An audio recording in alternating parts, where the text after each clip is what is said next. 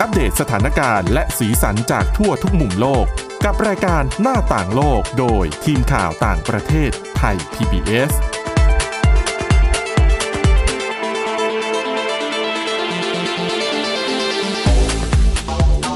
วัสดีคุณผู้ฟังทุกท่านนะครับ ต้อนรับสู่รายการหน้าต่างโลกมาอัปเดตสถานการณ์และสีสันจากทั่วทุกมุมโลกกับทีมข่าวต่างประเทศไทย PBS รายวันจันทร์ถึงวันศุกร์เวลา 11 นาฬิกาถึง 11 นาฬิกา 30 นาทีทางไทย PBS Digital Radio นะครับ วันนี้พบกับคุณกรีนจิราวัตรมาสุขและผมก้าวพงศธรสุขพงศ์ครับ ครับ สวัสดีครับวันนี้ก็เหมือนเดิมก็เราก็เอาเรื่องราวจากต่างประเทศมา ให้คุณผู้ฟังได้ฟังกันครับ ไม่ว่าจะเป็นเรื่องของ ทานน้ำแข็งที่ขั้วโลกเนี่ยกำลังละลายครับครับผมแล้วก็มีการเชิญชวนด้วยว่าอยากมีบ้านไหมที่ประเทศฝรั่งเศสอืมพื้นที่ใช้สอยก็ 450 ตารางเมตรครับเพียงแค่ 13 ยูโรเท่านั้น อืมมีแต่เรื่องน่าสนใจ วันนี้ผมเอาเด็กฝึกงานมาด้วย พาเด็กฝึกงานมาด้วย น้น้องๆองอ่าๆฝึกงานนะครับ อ่า แนะนำตัวหน่อยครับ ค่ะ ชื่อพลอยนะคะ จากมหาวิทยาลัยธุรกิจบัณฑิตค่ะ ครับผม ครับผมโชตครับมาจากมหาวิทยาลัยหอการค้าไทยครับครับวันนี้เราจะให้น้องโชตเล่าก่อนละกัน น้องโชตหยิบเรื่องอะไรมาเล่าครับและก็เป็นเรื่องของเรื่องแสบๆของเด็กผู้หญิงคนหนึ่งจากสหรัฐอเมริกานะครับ เธอเนี่ยไม่อยากไปโรงเรียนนะครับก็เหมือนเหมือนพวกเราทุกคนนะครับว่าตอนเด็กๆก็ไม่มีใครอยากไปโรงเรียน ก็เลยหาข้ออ้างครับผม ก็ใช้ปากกาเมจิกนะครับสีแดง เอาไปจุดตาม ตามร่างกายทั่วตัวเลยนะครับ ครับ เพราะว่าแล้วก็ไปโกหกพ่อแม่ว่า เป็นอิสุกอิสัยอะใช่ครับ พอเพราะว่าแบบไม่อยากไปโรงเรียนแล้วอะไรอย่างเงี้ยครับ พอไปบอกพ่อแม่ปุ๊บ แม่ก็ตกใจครับอืมต้องพาไปหาหมอ ก็ผู้หญิงคนนี้เด็กผู้หญิงคนนี้ก็เลยเกิดอาการร้อนตัวครับ วิ่งกลับขึ้นไปบนห้องพยายามที่จะไปลบ ลบออกแต่ปรากฏว่ามันไม่มันลบไม่ออกครับ ผมเพราะว่าอืมปากกาเนี่ยมันเป็นปากกาแบบค่อนข้างที่จะถาวรอ่าติดนานสี่วันเลยครับ แล้วก็เอิ่มพอพอลบไม่ออกแล้วเนี่ย ความก็แตก ครับผม แม่ก็เลยบอกว่าบังคับ พาไปโรงเรียนอยู่ดีไงครับ อืมก็ไปต้องทางที่มีจุดอิสุกอิสัยใช่ก็โดนเพื่อนล้อหนึ่งวันครับ ผมเพราะว่าโชคดีไปเพราะว่าเป็นวันวันศุกร์พอดีอ่า พูดถึงเรื่องของเด็กๆ เนี่ย ในสมัยตอนตอนที่เรา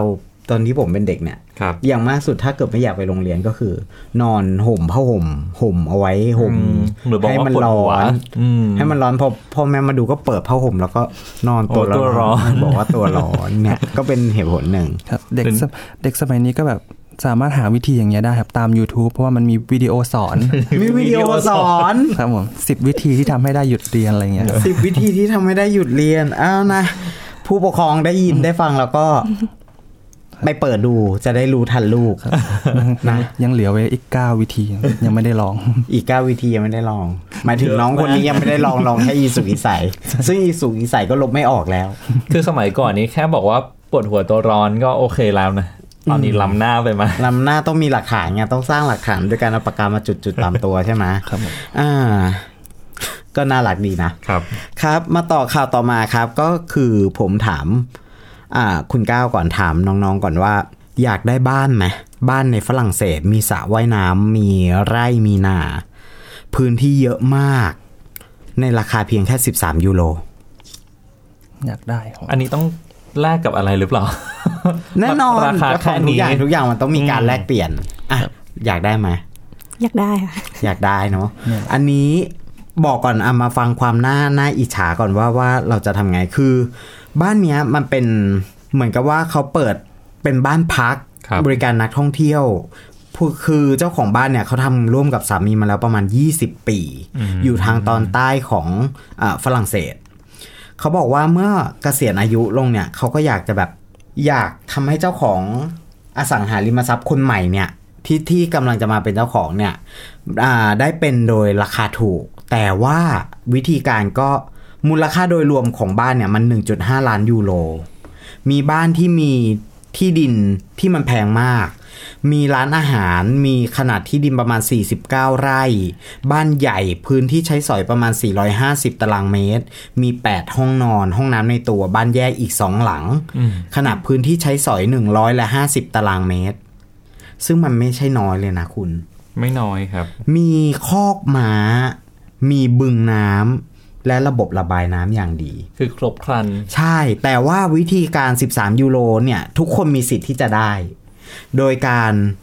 เหมือนซื้อฉลาก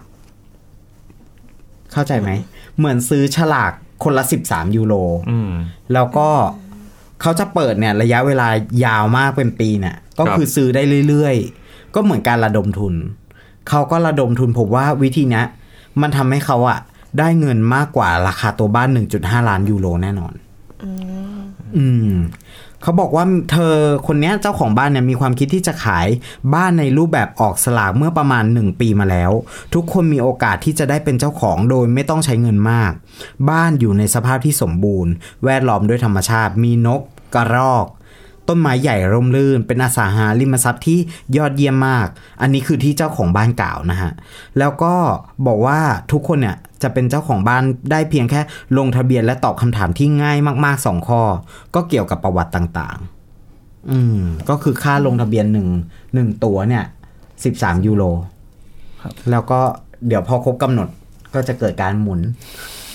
หมุนสลากแล้วก็สุ่มจับผู้โชคดีโอ้โห13 ยูโรเอาบ้านไปเลยอย่างนี้ เข้าใจมา การลงทะเบียนชิงรางวัลเนี่ยเริ่มต้นตั้งแต่วันที่ 1 เมษายนจนถึงวันที่ 1 ธันวาคมปีนี้ แต่ถ้าหากจำนวนผู้ลงทะเบียนไม่มากพอ เจ้าของบ้านก็จะขยายเวลาออกไปอีกถึงวันที่ 1 พฤษภาคม อืม มันเป็นเรื่องที่น่าสนใจ อยากน่าลสอนงใจไปไหมอยากลองไปไหมคือ ไม่ต้องไป อันนี้คือเราสามารถลงทะเบียนผ่านออนไลน์ได้อ๋อเออมีระบบตัดผ่านบัตรเครดิตเรียบร้อย 13บยูริโรการครบครัน ใช่ พอมาก เขาบอกว่าตอนเนี้ยมีผู้สนใจลงทะเบียนเนี่ยจำนวนมาก แล้วก็มาจากหลายประเทศด้วย มีประเทศฝรั่งเศส ซึ่งเป็นประเทศที่ที่บ้านหลังนี้อยู่เนี่ยนะ แล้วก็มีเบลเยียม แคนาดา สหราชอาณาจักรนะครับ เป็นต้น อืม มันก็กำลังเปิดอยู่ ถ้าใครสนใจนะ ก็ลองดูได้ ก็ลองดูได้ อืม ก็คุ้มนะ ลองคุ้มซื้อสักไหมตั๋วหนึ่งใบอืมเผื่อแจ็คพอตได้บ้าน1.5ล้านยูโรขำๆนะคำคำคำคำๆอย่างนี้มันก็เข้าข่ายแบบเป็นการพนันหรือเปล่า เหมือนกับซื้อลอตเตอรี่ปะเหมือน่าจะคไหมล้ายๆกันนะ ซื้อลอตเตอรี่บ้านเรา เออเนาะ แต่ก็ก็มีคนคิดได้ก็อย่างที่ผมบอกตอนต้นว่า คาดว่ามูลค่าที่ขายไอตัวสลากเนี่ย จะได้มากกว่า 1.5 ล้านอืมแล้วคุณคุณเจ้าของบ้านทั้งสองเนี่ยสามีภรรยาคุณเนี่ย ก็จะออกไปใช้ชีวิต แบบที่อยากใช้ก็เหมือนกับชีวิตหลังเกษียณ อืม ผมมีอีกเรื่องหนึ่งมาฝากหลังครับจากที่เอ่อปัญหาโลกร้อนตอนนี้กำลังเป็นปัญหาที่ทุกคนพูดถึงครับ มีการรณรงค์ต่างๆ ใช้ถุงเอยอะไรเอยมันก็ช่วยได้ในระดับหนึ่งแหละ แต่ว่าณวันนี้มีผลการศึกษาล่าสุด เผยแพร่ในวารสาร Nature ระบุว่าภาวะโลกร้อนทำให้ทานน้ำแข็งโลก หดตัวเร็วกว่าที่นักวิทยาศาสตร์เคยคาดการไว้ในช่วงทศวรรษที่ 60 ถึง 5 เท่า และมีแนวโน้มว่าการละลายตัวจะเร็วมากขึ้นโดย จากการศึกษาเนี่ยพบว่ามีพื้นที่น้ำแข็งหลายแห่ง หดตัวลงถึงร้อยละ 18 มากกว่าที่นักวิทยาศาสตร์เคยคำนวณไว้ มันก็เป็นปัญหาของการปล่อยมลพิษทำให้มันเกิดโลกร้อนภาวะโลกร้อน ที่เรานำเสนอกันมาก่อนหน้านี้ด้วยนะครับ เรื่องโลกร้อนนี่เป็นเรื่องที่เราตามมาตลอด ใช่เราพยายามนำเสนอตลอดใช่เพราะว่าก็อยากให้เกิดเอ่อกระตุ้นให้ช่วยกันอนุรักษ์อืมให้คือช่วยกันเซฟโลกหน่อย คือจริง ๆ มันก็มีหลากหลายวิธีในการครับอนุรักษ์นะครับ ในปัจจุบันเนี่ยหลาย ๆ หน่วยงานทั้งองค์การระหว่างประเทศอะไรก็พยายามส่งเสริมสนับสนุนให้ทุกคนเนี่ยหันมาใส่ใจกับสิ่งแวดล้อมมากขึ้น ลองทำตามดู ใช่ อย่างที่จริงก็เริ่ม พยายามใช้พลังงานบริสุทธิ์ ไม่ว่าจะเป็นการตั้งโซลาร์เซลล์ไม่ว่าจะใช้พลังงานลมพลังงานแสงต่างใช่ครับๆก็ก็มีการทำกันนะครับ ผลตัวการศึกษาเนี่ยเขาก็บอกว่า ทานน้ำแข็งที่หดตัวเร็วที่สุดและใหญ่ที่สุดเนี่ย อยู่ในพื้นที่ตอนกลางของทวีปยุโรปอืมแคนาดา นิวซีแลนด์ แล้วก็เอเชียตอนกลางนะครับ ก็ก็เป็นเพียง เขาบอกว่าเอเชียตอนกลางเนี่ยเป็นจุดเดียวที่ไม่ไม่มีการหดตัวเท่าไหร่ ก็ยังเป็นไปตามคาดแต่ว่าที่บอกมาข้างต้นเนี่ยเริ่มหดตัวมากขึ้นแล้วนะครับเขาบอกว่ามีการศึกยังมีการค้นพบอีกว่ามีทานน้ำแข็งกำลังหดตัวใน 18 เขต โดยเฉพาะรัฐ阿拉สกาซึ่งน้ำแข็งกำลังละลายตัวถึง 80,000 ล้านตันต่อปี พี่หมีจะอยู่กันยังไง ใช่เพราะว่าก่อนหน้านี้ถ้าคุณผู้ฟังลองดูภาพในอินเทอร์เน็ตก็จะเห็นภาพหมีขั้วโลก อืมที่สภาพความเป็นอยู่เนี่ยเปลี่ยนไปมาก ต้องนะเผครับชิญกับการละลายตัวของน้ำแข็งทานหิมะใช่อะไรต่างๆซึ่งใช่ก็น่าเป็นห่วง แล้วพอมันเป็นแบบเนี้ยอาหารแหล่งอาหารมันก็เปลี่ยนไปด้วยนะครับครับจะเห็นผมว่าหมีแต่ละตัวผอมมาก ใช่ เพราะว่าหาอาหารยาก ตัวน้ำแข็งก็ละลาย ไม่มีครับพื้น เหมือนมันไม่มีผืนดินให้เกาะครับ แต่ผืนดินอันนั้นก็คือเป็นผืนน้ำแข็งอืมนะครับอะช่วงแรกของเราที่ผมเอามาฝากก็มีเท่านี้ครับ อ่า เดี๋ยวช่วงที่ 2 นะครับ มีเรื่องเกี่ยวกับการให้คะแนนระบบความน่าเชื่อถือทางสังคมในประเทศจีนที่กำลังจะบังคับใช้ในปีหน้า มาเล่าให้คุณผู้ชมฟังกันด้วยครับ ครับผม หน้าต่างโลกโดยทีมข่าวต่างประเทศไทย PBS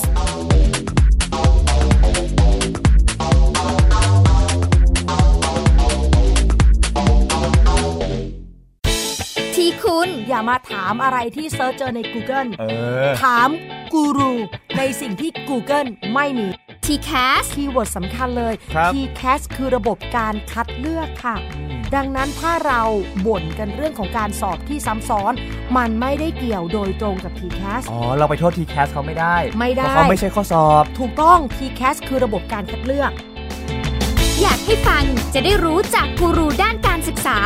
โดยนัทยาเพชรวัฒนา และวรเกียดนิ่มมาก ในรายการทีคุณทีแคส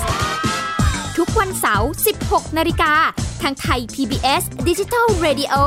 ฟังสดหรือย้อนหลังทางแอปพลิเคชันไทย PBS Radio และ w w w t h a i PBS Radio com จัดใหญ่ให้เยอะ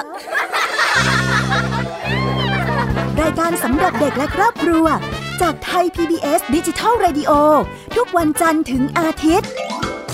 จันทร์ถึงศุกร์8นาฬิกา รายการมัมแอนเมาส์16นาฬิกา รายการเสียงสนุก 17นาฬิกา รายการ Kiss Out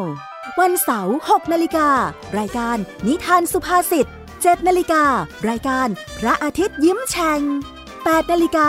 รายการ Kiss Rangers 17นาฬิกา รายการ Youth Voice วันอาทิตย์ 6 นาฬิกา รายการนิทานคุณธรรม 7นาฬิการายการพระอาทิตย์ยิ้มแฉ่ง8นาฬิการายการท้าให้อ่าน 17นาฬิการายการเด็กรู้สู้ภัย และ 17นาฬิกา30นาทีรายการ Teen Space ส่งเสริมคุณภาพชีวิต สร้างเสริมความคิดและจินตนาการ กับไทย PBS ดิจิทัล Radio สถานีวิทยุดิจิทัล จากไทย PBS ไ PBS Digital Radio Infotainment for All สถานีที่คุณได้ทั้งสาระและความบันเทิง บนคลื่นระบบดิจิทัล ทุกวัน 6 โมงเช้าถึง 3 ทุ่ม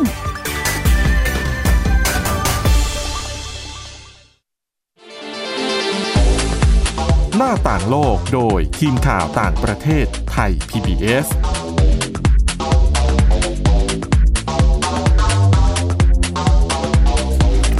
ลับมาสู่ช่วงที่ 2 ของหน้าต่างโลกนะครับเมื่อเมื่อสักครู่บอกคุณผู้ฟังไปว่าจะพาไปดูเรื่องของการให้คะแนน ระบบความน่าเชื่อถือทางสังคมในประเทศจีน แต่ก่อนที่จะไปถึงเรื่องนั้น เดี๋ยวไปกันที่ประเทศจีนเหมือนกันครับ แต่เป็นเรื่องของปัญญาประดิษฐ์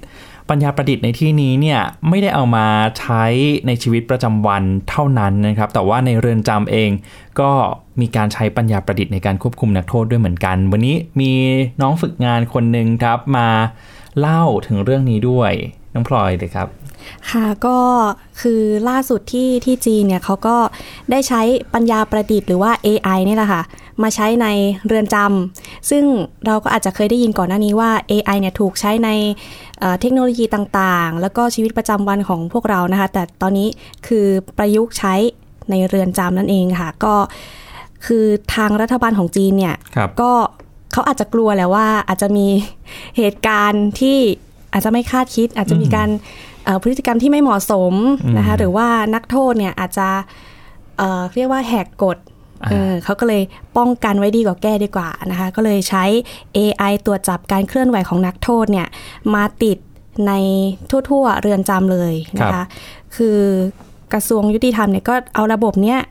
มาติดตั้งในเรือนจำหยางเฉิงนะคะ ที่อยู่มณฑลเจียงซูประเทศจีนนั่นเองค่ะ ซึ่งคุกเอ่อเรียกว่าเรือนจำนี้เนี่ยเป็นเรือนจำที่ เขาให้สมญานามที่นี่ว่าเป็นคุกไฮโซอืมเพราะว่าเพราะที่ว่านี่เนื่องจากว่าที่เนี่ยคือขังเฉพาะผู้ที่เป็นอดีตนักโทษการเมืองที่มีคดีคอร์รัปชันต่าง ๆ นานา ก็เลยเรียกว่าคุกไฮโซค่ะทีนี้พอเออติดตั้งเข้าไปแล้วเนี่ย ติดตั้ง AI เข้าไปเนี่ยก็เจ้า AI ตัวเนี้ยค่ะ ก็จะเรียกว่าตรวจจับพฤติกรรม ทุกพฤติกรรมเลยแม้กระทั่งการเดินการขยับขยื่นของนักโทษเนี่ยค่ะ แล้วก็เขาก็จะตรวจจับแล้วก็จะเขาเรียกว่ารายงานเป็นประจำวันเลยว่า วันนี้มีเหตุการณ์ที่น่าสงสัยเกิดขึ้นหรือเปล่าอ๋อเนี่ยค่ะก็จริง ๆ ก็คล้ายๆกับระบบจดจำใบหน้าใช่อะไรแบบนี้ใช่ใช่ไหมแต่คือก็มาประยุกต์ใช้ใน เรือนจำนั่นเองระบบก็คือมันก็จะต้องจดจำข้อมูลการทำของพฤติกรรมของนักโทษแบบซ้ำใช่ค่ะๆทำแบบนี้ทำแบบนี้ทำแบบนี้คือปลอดภัยอืมถ้ามีพฤติกรรมที่แปลกไประบบก็จะส่งไปว่า มันน่าสงสัย เริ่มมีความผิดปกติขึ้นมาแล้ว เจ้าหน้าที่ก็จะเริ่มจับตาเป็นพิเศษว่าคนนี้ เริ่มมีนะ เริ่มมีท่าทีที่แปลกออกไป อืมอันนี้ก็คือการ เป็นการบอกกันแหนำละเอาเทคโนโลยีอืมมาใช้ในค่ะการสอดแนมว่าอย่างนั้นก็ได้นะชคอยสอดส่องใช่คนซึ่งจริง ๆ ในจีนเนี่ยไม่ใช่เฉพาะนักโทษนะครับ ตัวประชาชนทั่วไปเขาก็เริ่มมีการเอาระบบจดจำใบหน้าเนี่ยมาใช้แล้วเหมือนกันอืมซึ่งเนี่ยมันก็จะเข้ากับเรื่องของผมพอดี เพราะว่าวันนี้เตรียมมาเป็นเรื่องการให้คะแนนระบบความน่าเชื่อถือทางสังคม ซึ่งจริงๆเนี่ยทางรัฐบาลจีนเขาเตรียมที่จะใช้ครอบคลุมทั่วประเทศในปีหน้านะครับ เดี๋ยวก่อนนะ อันเมื่อกี้ที่น้องพลอยเล่าเนี่ยคือเรื่องมันเกิดในคุกในคุกใช่ถูกไหมในเรือนจอ่าำแล้วก็ใช้ในการจับพฤติกรรมของนักโทษ ใช่ แต่อันนี้ของคุณก้าวอันนี้ภาพกว้างขึ้นกว่าเดิกว้างอมอกมาคือทั่วประเทศ อืมใช่คือรัฐบาลจีนนี่ ทุกอย่างจะต้องอยู่ในสายตาใช่ไหมอะก็เขาเขาก็มีเสียงวิพากษ์วิจารณ์จากองค์องค์กร Human Rights Watch เหมือนกันนะครับ ว่าเอ๊ะกำลังสอดแนมคนพันสี่ร้อยล้านกว่าคนหรือเปล่าที่เป็นประชากรของตัวเอง แต่เขาก็บอกว่าการระบบการให้คะแนน การให้คะแนนค่านิยมเอ้ยความน่าเชื่อถือทางสังคมเนี่ยเป็นเหมือนเป็นการจัดระเบียบรีนเพื่อให้สังคมเนี่ยมีความเรียบร้อยนะครับ จริง ๆ ตอนนี้เนี่ยก็เริ่มมีหลาย ๆ พื้นที่ใช้ระบบ